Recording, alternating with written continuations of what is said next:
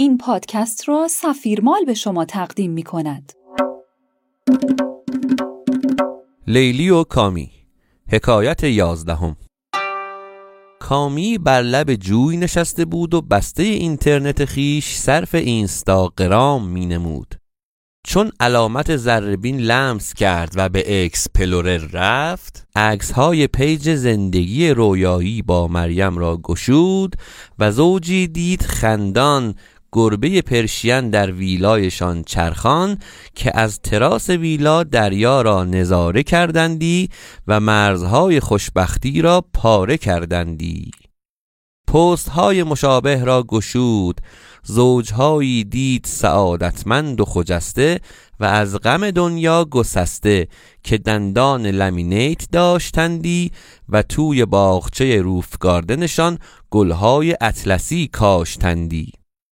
خودش را تصور کرد در شب جمعه ای رومانتیک با رب و شامر روی کاناپه لم داده و لیلی را که با لباسی مخالف شعونات برای او چای می آورد کودکان فراوان دید گرد خود و لیلی را که نوزادی به بغل رقص شافل می کرد و غمهای کامی را باطل پس میل به ازدواج در زمیرش زد بالا و گفت باید ازدواج کنم همین حالا. ویتامینه ای حاوی موز و خرما و اصل و چهار مغز بخورد و بر آن ریشه گیاه جنسینگ مزید کرد و چون به خوبی آماده ازدواج گشت به نزد پیر خردمند رفت تا راه ازدواج سریع و آسان را به او بنماید. پیر چون رنگ رخ کامی بدید خودش قضیه را فهمید.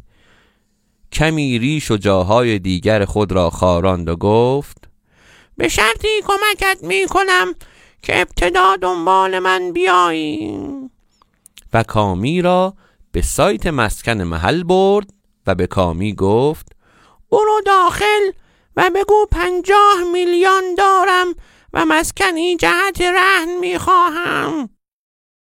کامی این به بنگاهی بگفت. بنگاهی پاسخ داد چرا به اینجا آمده ای؟ به پتشاپ برو که لانه حیوانات را در آنجا فروشند. به بنگاه دیگری رفتند. پیر گفت خانه ای جهت خرید می خواهیم. بنگاهی پرسید چقدر می توانید هزینه کنید؟ و پیر گفت یک میلیارد. پس بنگاهی و هر آن کس که در صحنه حضور داشت از خنده نعره ها بزدند و یکی از شیوخ بی اختیار از فرط خنده دستار خیش آلوده نمود.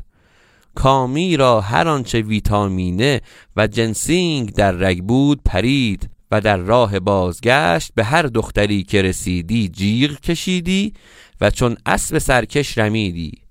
فی‌الفور به اینستاگرام رفت و تمام اپیاج کایلی جنر و صدف تاهریان و fitness girls را unfollow نمود و طریق صحرا پیش گرفت و به زهد و پارسایی پرداخت.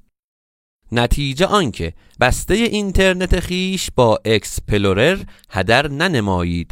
و سلام سفیرمال لطفا فرهیخته بمانید.